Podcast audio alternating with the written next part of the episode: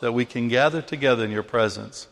Thank you, Lord, that when we pray these crafted prayers and declare these crafted declarations, that you do work by the power of your Holy Spirit, and that obstacles do fall and strongholds collapse. And we certainly pray that uh, here for City Temple, Lord God. We pray that everything that would hinder us and everything that would stand against us would fall. Father, as I come to you, I pray for our relationships.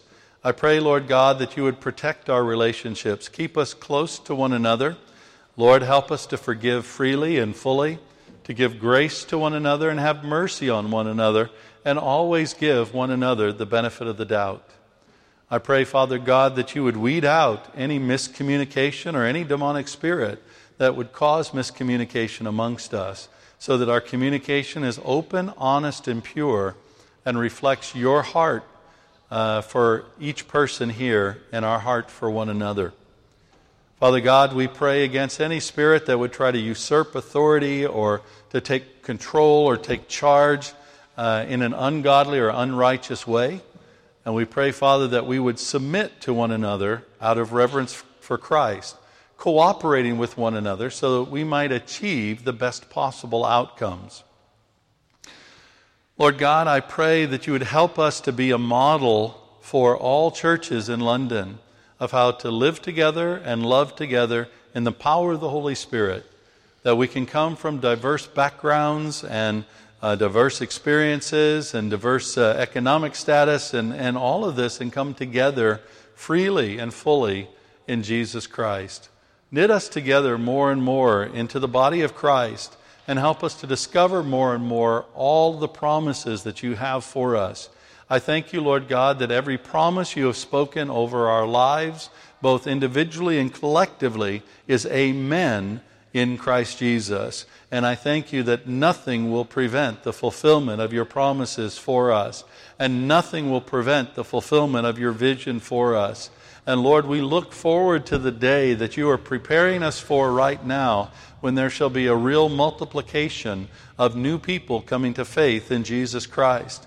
We cry out to you, Lord, for the eight million people around us, so close, so close around us, who do not know Jesus Christ as Lord and Savior. And we pray that you would pour out your Holy Spirit, Lord God. Pour out your Holy Spirit upon us and upon them, that they might come to know Jesus Christ as Lord.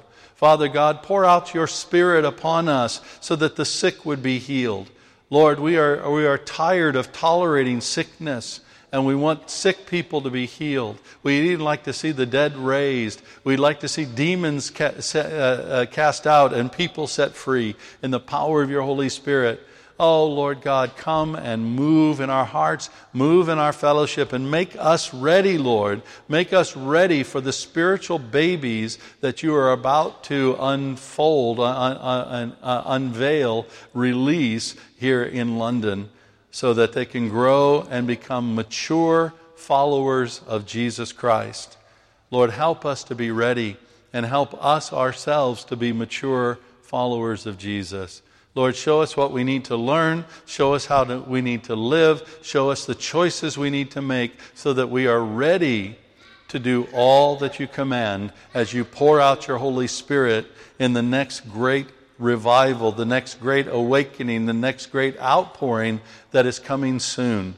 Oh Lord, we want it to be today, but we want to be ready for it. And so make us ready, Lord. Make us ready. Make us ready. We cry out to you and we thank you that you are God and that you have not forgotten the people of this city and you have not forgotten your people in London. So cause your people to rise up in the power of your Holy Spirit to bring glory and honor to Jesus. And I pray especially this Advent and Christmas season that hearts would be open to hear the good news about Jesus as never before. We love you and praise you. Now, Father, as we go to your word, I pray that you'd open it up to us, that we not only would read it, but also it would go down deep inside of us. It would be a seed in us that would grow and produce real fruit.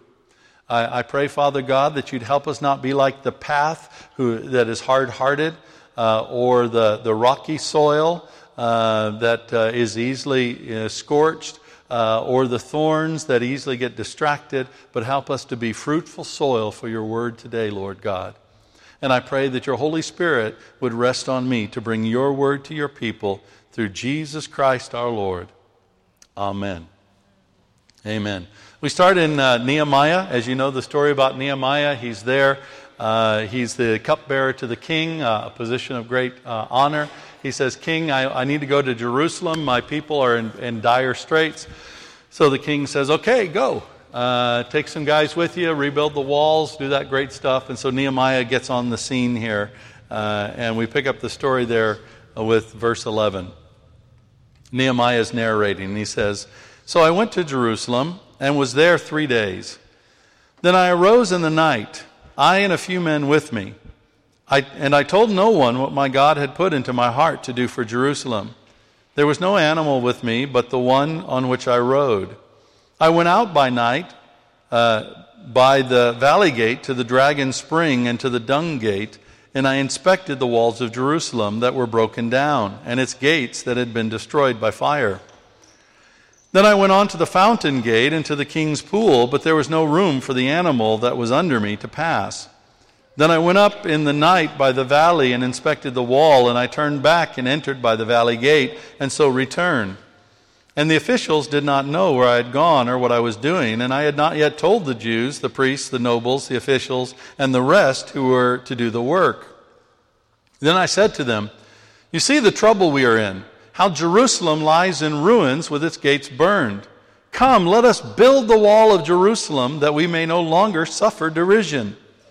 And I told them of the hand of my God that had been upon me for good, and also of the words that the king had spoken to me.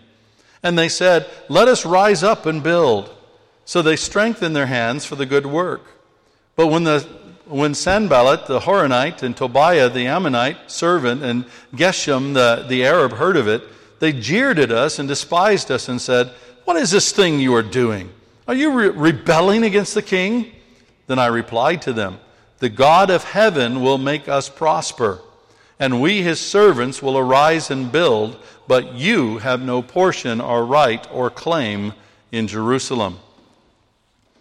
Then let's go to uh, let's go to Luke chapter 12 next, and then we'll end up with Luke chapter 1. Luke chapter 12, starting with verse 32. Jesus is teaching here. He says this Fear not, little flock. For it is your Father's good pleasure to give you the kingdom. Sell your possessions and give to the needy. Provide yourselves with money bags that do not grow old, and with a treasure in the heavens that does not fail, where no thief approaches and no moth destroys. For where your treasure is, there will your heart be also. Stay dressed for action, and keep your lamps burning, and be like men who are waiting for their master to come home from the wedding feast so that they may open the door to him at once when he comes and knocks. Blessed are those servants whom the master finds awake when he comes. Truly, I say to you, he will dress himself for service and have them recline at table, and he will come and serve them. If he comes in the second watch or the third and finds them awake, blessed are those servants. But know this that if the master of the house had known at what hour the thief was coming, he would not have left his house to be broken into. You also must be ready, for the Son of Man is coming at an hour you do not expect. And then finally, to Luke chapter 1. Picking up with verse 39, we read these uh, first verses a, a few days ago, a few weeks ago, but we'll read further down. In those days, Mary arose and went with haste into the hill country, into a town of Judah and she entered the house of Zechariah and greeted Elizabeth. And when Elizabeth heard the greeting of Mary, the baby leaped in her womb. And Elizabeth was filled with the Holy Spirit. And she exclaimed with a loud cry, Blessed are you among women, and blessed is the fruit of your womb. And why is this granted to me that the mother of my Lord should come to me? For behold, when the sound of your greeting came to me, my ears, the baby in my womb leaped for joy. And blessed is she who believed that there would be a fulfillment of what was spoken to her from the Lord. And Mary said, My soul magnifies the Lord, and my spirit rejoices in God my Savior, for he has looked on the humble estate of his servant. For behold, from now on all generations will call me blessed. For he who is mighty has done great things for me, and holy is his name. And his mercy is for those who fear him from generation to generation. He has shown strength with his arm. He has scattered the proud in the thoughts of their hearts. He has brought down the mighty from their thrones and exalted those of humble estate. He has filled the hungry with good things, and the rich he has sent away empty. He has helped his servant Israel in remembrance of his mercy, as he spoke to our fathers, to Abraham, and to his offspring forever. And Mary remained with, with her about three months and returned to her home. May God bless to us this reading from his holy word. Wow. Well, yesterday I was in a, a time of prayer, uh, as, as, I do uh, in the mornings. Normally I get up and the first thing I like to do is pray. And, and, you know, frankly, it was one of those days where emotionally I was struggling. Do you ever have those days? You know, you're not really, you can't say I'm depressed or, you know, you know I'm just terrible, but at the same time, it's just like, it's not feeling right. Things are not going well. Uh, it just, it's just not clicking. Am I the only one that has days like that? No, no, okay. All right, I'm seeing just about everybody does. There's a couple of you extra saintly people uh, who never have a day like that, but uh, for most of us, real people in the real world, we deal with this. And, uh, and it's funny because I had picked all the scriptures uh, uh, er, much earlier in the week uh, just prayed about the scriptures and things like that. And, I, and I'm praying and I'm struggling, and, you know, doubts kind of begin to to try to creep into your mind, and, and these experiences try to undermine your faith, and you, you struggle and you wrestle, and you, you, you're listening to worship music, and you're trying to worship, you pray, and sometimes it just doesn't seem like any of those things kind of work. And as, as I'm there and I'm praying and, and, and interacting with the Lord and listening, I felt like the Lord say, Open up to Luke chapter 1. I'm not like, I know Luke chapter 1. Why, why am I to open up Luke chapter 1? Okay, maybe I'm supposed to prepare something from the, the chapter for the sermon or something like that. And so I'm wrestling, and I didn't really want to do it. I was, I was more wanting to get control of my emotions and things. You know how that is. You know, we men, we deal with that especially, right? You know, it's a wrestling match. It's a struggle, uh, but that's okay because we're men. We can handle it, right? Come on, men. Uh. Give me an uh. Yeah, we can handle this. We're men. Uh. All right. So, you know, so, so I'm like, Lord, leave me alone, man. I'm, I'm a man. I'm going to get control of this, and then I'll deal with you. you know, uh, and, and, the Lord is like, no, open it up. Oh, okay. So finally, open it up, put on my glasses. And it's funny, in that, that pa- the, the passage, and it's part of the passage we read today and a little bit before, uh, it's all in the same two pages in, in my Bible. So I open it up, and I have two things underlined on those two pages, and just two things underlined on those two pages. So I open it up, and the first one came in the earlier in the story of Mary that we didn't read today. Uh, and, uh, and, and, and it was this passage here, Luke 137 For nothing will be impossible with God. Nothing will be impossible with God. And obviously, just really spoke into my heart immediately. And then I looked on the other side of the page, and there's Luke 145. And blessed is she who believed that there would be a fulfillment of what was spoken to her from the Lord. Uh, and immediately things were broke in my heart. And I just saw the Lord speaking to me in ways that, you know, who know, who God knew when I underlined those things initially, uh, probably a couple of years ago, that He would speak and He would say, Rod, you're struggling, but nothing is impossible with God. And blessed is the one who believes in their heart that there will be a fulfillment in their heart of what was spoken to them by the Lord. Uh, and it was the word that I needed in that time. Uh, we have to learn God's goodness. And, and some, even we can be talking about it, we can be even preaching about it, and it's very easy to begin to forget that God is good. It's easy to forget about God's goodness And we need to not only remember this, but also we can actually learn how to abide in the goodness of God. And that's really part of our goal as a follower of Jesus Christ is to learn how to abide in the goodness of God, to actually be resting in the goodness of God, to be knowing the goodness of God all the time and living in that reality of the goodness of God, no matter what is happening in our lives. We can learn how to abide in God's goodness. Now, remember the, the themes that we've had so far. We've had eight themes so far, and you got to let these permeate your mind. Uh, and so I'm going to say these things, uh, and then you'll say all the time, uh, and uh, we'll go through each one of these, okay? God is good.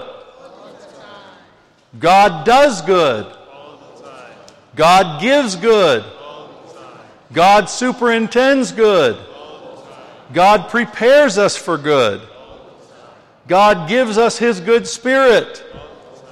God created good for us. And God holds us in good. And that's the theme of today. God holds us in His goodness. And we need to learn this and, and have this really filter in every bit of our thinking in every bit of our remem- memory that God is good all the time and that nothing changes His goodness. Nothing we go through, nothing we're enduring, uh, none of the circumstances of our lives, how you feel on any given morning when you get up or you don't want to get up uh, how you feel throughout the day, whether you had a bad day at work or a good day at work or a bad day at school or a good day at school uh, or a bad day at university, a good day at university, a bad day at public transport, whether the central line is working or not. You got to remember that God is good all the time. That's right. So, how do we do this? How do we do this? Well, two of the passages that we looked at today can really help us quite a bit. First, you have the story of Nehemiah. And this really is about remembering that God is the source of good and that God is working in this goodness all the time around us. Now, in, in Nehemiah, and, I, am following a few notes today, and, and, the reason for that is, by the way, uh, that I want to get to Christmas lunch. And the goodness of God is going to be, you know, brought very forthright into our palates uh, in about uh, 45 minutes or so. Uh, and, uh, and that's why I've got some notes here because if I don't have notes, I, you know, I could go on this theme for about two or three hours. The meat would be burned, the vegetables would be dry, and my wife would be upset with me. So, uh, you know, we don't want to have any of that happening, so we can get through the lunch here. So I, I want to keep, keep myself focused here and uh, focus us on what the Lord is saying. And there's two primary things that come through this portion of the story of Nehemiah. First of all, we have to remember that God is the one who puts good to do in our hearts. His goodness is all around us, and He will, if you allow Him, to put good things to do in your heart. And follow those good things. Follow those good activities. Uh, follow the goodness that God puts in you, because as followers of Jesus uh, and as followers of our Father in heaven who is good, God wants us also to do good things and, and to have good things and pursue good things. Uh, that, that's part of his agenda.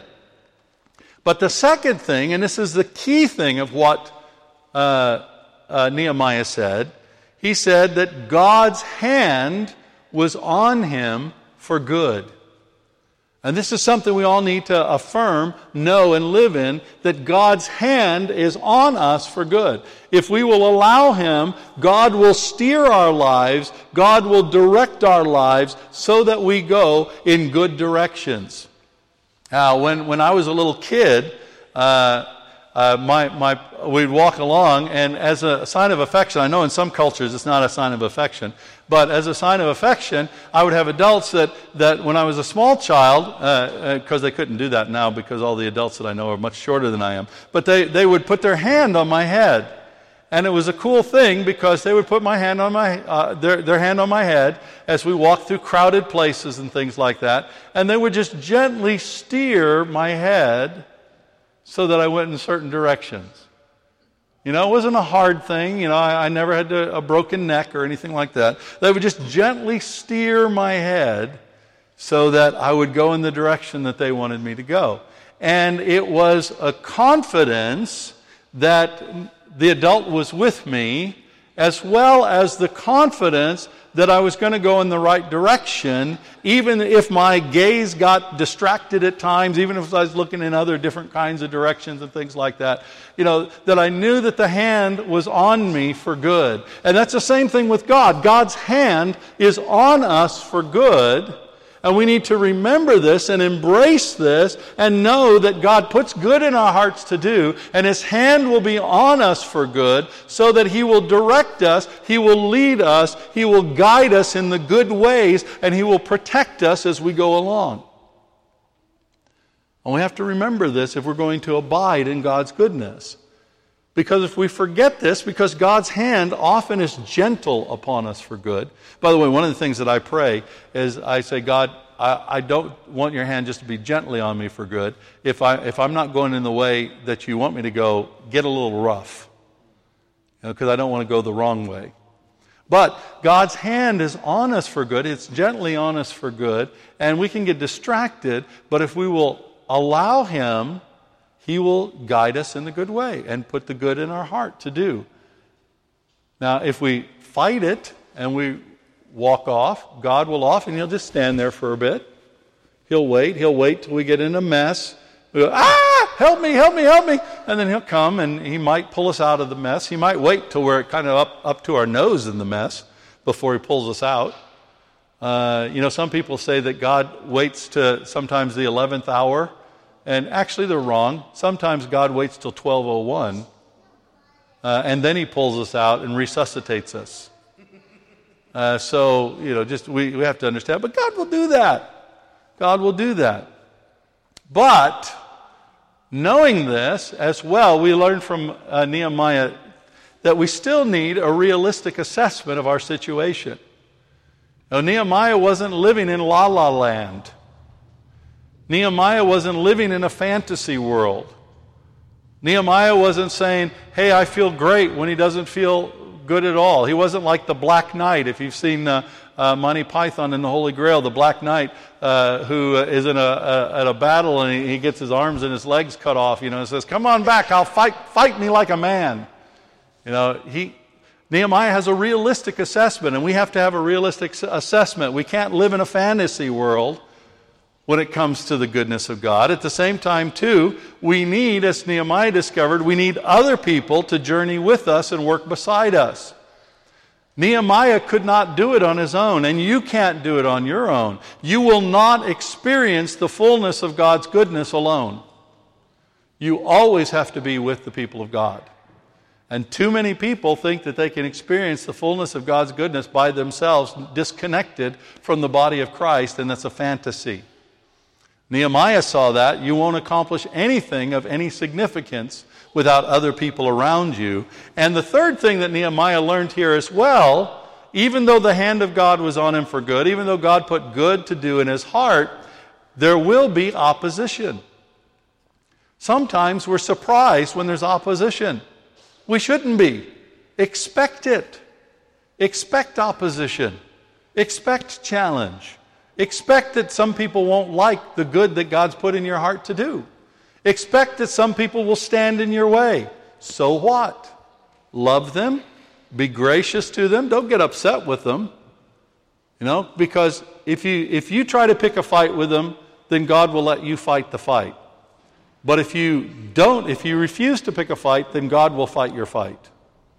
And let me tell you, God fights a better fight than we do. How, you know you can't win if you fight God, right? Everybody understands that. Uh, so Nehemiah discovered that God puts good to do in our hearts and that God's hand is on us for good. And then we learn from Jesus that in order to abide in God's goodness, we need to remember that God's heart for us is good. God has a good heart toward us. His heart, his desire, his passion, his pleasure is for our good. Jesus said in this passage, Hey, fear not, little flock, because it is your Father's good pleasure to give you the kingdom. Now, sometimes when we approach God, we're just like, oh, God, please give me goodness. Oh, God, please, I want, I need goodness. And that betrays a lack of confidence that God really wants to give you good. When we go, we go to God, God, thank you that you have intended good for me. Thank you that you've planned good for me. Thank you that you put in my heart to do good. Thank you that your hand, good hand is, is upon me for good. And I thank you that you will give me the kingdom because it's your good pleasure. So it's God's good pleasure to heal the sick. It's God's good pleasure to cast out demons. It's God's good pleasure to give us fruitfulness in our work. It's God's good pleasure to pour out His Holy Spirit upon us. It's God's good pleasure to see us thrive. It's God's good pleasure to see us prosper. It's God's good pleasure for all of these things in our lives. And we have to have the confidence, if we're to abide in His goodness, we need to understand that it's God's good pleasure to give us all of these things. Now, God won't give it to us in a way that destroys us. That's why, remember how we said, God prepares us for good. If God doesn't prepare us for good, then the good things will be lost. So He gets us ready. He prepares us for good, and then it's His good pleasure to give us that good that He's prepared for us. And we need to have that confidence. And then the other dynamic here hello, dear beautiful. And the other dynamic here is something that you could actually miss. Not only is it our Father's good pleasure to give us the kingdom, but read on down in that passage and, and says, Now blessed are the servants, that's us, by the way, in this context. Uh, these are bond servants, by the way. Bond servants are people who serve out of love. They're not people who serve out of obligation or for a sense of reward, but they're serving out of a sense of love says, Blessed are those servants who are serving out of a sense of love if they stay awake, if they're ready when the master comes, because the master's going to come at a time when they don't expect. He's going to knock the door, knock on the door, and when the door is open to him, he'll come in and all the servants will serve him. No, that's not what it says, but that's what you'd expect it to say. Jesus says, that the master will come in, dress himself to serve, and have his servants recline at the table so that the master himself will serve them. You catch this? It's a total reversal of what anybody would expect. You know, who, who expects to go into work tomorrow and have the boss say, Oh, hey, don't worry, I want you to sit there and I want to serve your needs as your boss? You know, there's a couple of people that might have that expectation. Most of us don't. Especially people who work for me, they don't. Oh, no, that's another story. Okay. Uh, you know, we, we, it's, it's a reversal here. And so, what he's saying here is sec- uh, effectively, in, in our context, is Jesus is saying that not only is it our Father's good pleasure to give us the kingdom, but it's Jesus' good pleasure to minister to us. It's Jesus' good pleasure to serve us. Our Lord serves us. This is his heart for good for us. But we have to remember fear is always the enemy of good. Much of what we deal with is driven by fear of not getting the good, of missing out on it. We have a scarcity mentality. we we, we're afraid that there won't be enough. We're afraid that we'll miss it. We're afraid that it won't be provided for us. We're afraid, we're afraid, we're afraid. And fear will always crowd out good. And so we have to be dealing with this fear in our lives. Jesus said, Fear not. It's the Father's good pleasure to give you the kingdom. The second thing is that material goods are not the same thing as good. Material stuff is not the measure of good. You said, hey, don't focus on the stuff. You know, in fact, sell your stuff.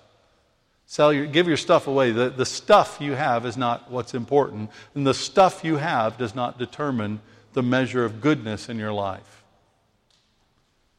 Some of the best times of my life and some of the times when I've known God's goodness so clearly and, and so forcefully have been times when I haven't had a whole lot of stuff, a whole lot of money. That's one of the reasons why stuff and money and that kind of thing is not really important to me. Jesus said, Where your treasure is, there your heart will be also. So we need to understand with that then that how and where we focus will determine our experience of good. If you're focused on your junk, when your junk starts to fall apart, you'll start to lose a sense of good. If you're focused on your car or your house or, or your looks uh, or your clothes uh, or your bank account or whatever the stuff is in your life, if you're focusing on that stuff, when that bank account goes down or your car breaks down uh, or your wife gets gray uh, or your, your body gets flabby or whatever happens to you, if that's your focus, then you, it, it will kill your experience of good. You need to have the focus in the right place. And the primary focus of our lives have to be on Jesus. And we have to remember that we are responsible to stay dressed for action and keep our lamps burning so that we can open the door when Jesus knocks to experience the good he has for us. You're responsible for this. You can't just kick back and say, okay, well, when Jesus shows up, I'll get ready. You know, part of the reason why we worship, part of the reason why we read the Bible, part of the reason why we pray, part of the reason why we come to a church on a Sunday morning when most of us would rather go to the corner coffee shop, read a paper, and have a lovely croissant uh, or pastry or something like that with a lovely cup of coffee. One of the reasons we do this is so we can be ready so that when Jesus comes and he knocks and, and, and he says, Okay, I'm ready to move, I'm ready to do something, I'm ready to take action, that we're ready and we can jump on it and we can experience the Father's good pleasure as he gives us the kingdom and we ex- experience Jesus' goodness as he comes alongside to serve us. So we have to be dressed and ready for action. We need to get ourselves ready. We need to keep our lamps trimmed and burning, which means be prepared and keep intimacy with God and keep open to the Lord and keep worshiping and praying and seeking the Lord and keep growing with Him because the time is going to come when God's ready to release His goodness, when God has prepared you for His goodness, when God has superintended His goodness in, in your life, when God has done all these things and you want to experience it. So you need to be ready. So we can abide in the goodness of the Lord. We can live with this sense that God is good. God is good all the time. God gives us good. God does good. God superintends good. And God is preparing us for good. He's given us His Spirit. He's created good for us. He's created good for our lives, for us to experience. And He wants us to become agents of goodness in the world. And so God will hold us in His goodness we can have this confidence. We can abide in God's goodness continually. But to do so, we must believe His goodness. Nothing will be impossible with God, the angel said to Mary, and the Lord spoke to me, and the Lord says to you. Nothing will be impossible with God. So we need to believe that there will be a fulfillment of what God has spoken to us. And then, like Mary, we surrender and say, God, my life is yours. My existence is yours. Everything that I have, everything that I am belongs to you. For you are good. You're good, and you never change, and your goodness never goes away. Let us pray. Gracious God, I pray that you would bring us to this place of really abiding in your goodness. Because we know that as we surrender to you, Lord God, you will work in our lives to lead us to the goodness being revealed to us and for us. And we thank you for it, and we praise you for it, and we honor you for it, that you are good now I pray, Father, that we would learn how to be a fellowship, a church that abides in your goodness. to the glory of your Son, Jesus Christ. Amen.